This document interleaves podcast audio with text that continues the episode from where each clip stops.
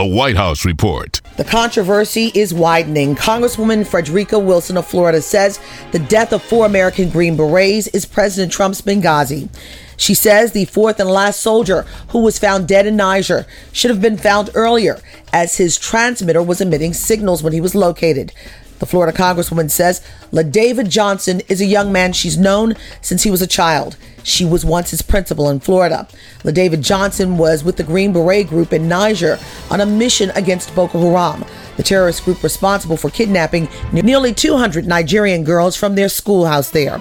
Congresswoman Wilson says the controversy stemmed from the president's call to the widow of Johnson, where she says he had no empathy.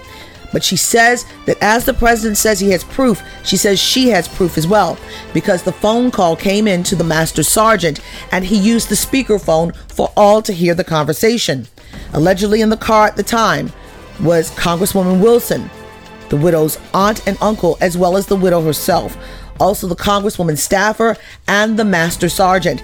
She says the phone call was about five minutes, and the president kept referring to LaDavid Johnson to the widow as your guy. Here are the highlights of the 15 minute interview with Congresswoman Wilson. She says she's not politicizing this, as the local Miami press asked her questions if the president had made a call, and she said yes. And the rest is her story. I have lots of witnesses because I was not in the limousine alone. He said he he doesn't know his name. He didn't know his name. He kept calling him you guys. He, your guy. He never called him by his name.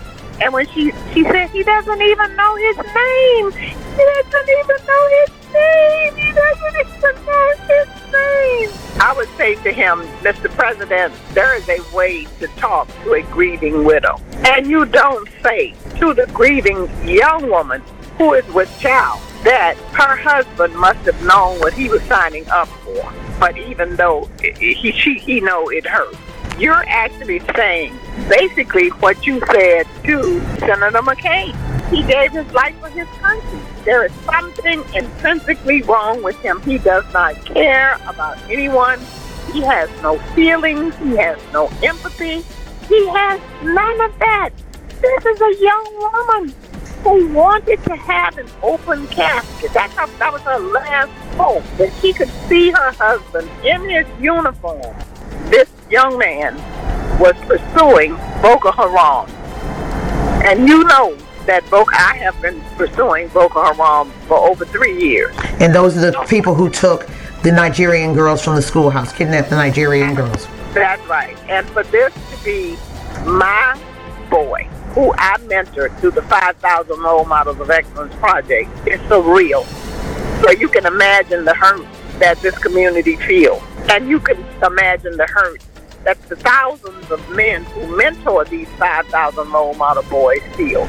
Everybody is distraught. And, and Mr. Trump, the only way he could, can make a tape is if he forges it. And then what I'll have to do is bring all the people who was in the car and have you tape them and they'll do that. So you think the president could edit a tape if there is one? Yeah, because she didn't really say anything. She only said, thank you. Someone should have written him a script, or they should have said, just call and say that you're sorry, you uh, have written a letter, and you will put it in the mail. Because we all know how this man carries on. I mean, it's look at look what he said about John McCain. This is his Republican brother. He has no morals, no scruples, and he could care less about anyone. How long was the call on the military person's phone? Was it like five minutes? Yeah, about five minutes. And and you know, I asked to speak to him, and they told me no. This is his Benghazi, and that is the reason why it took him so long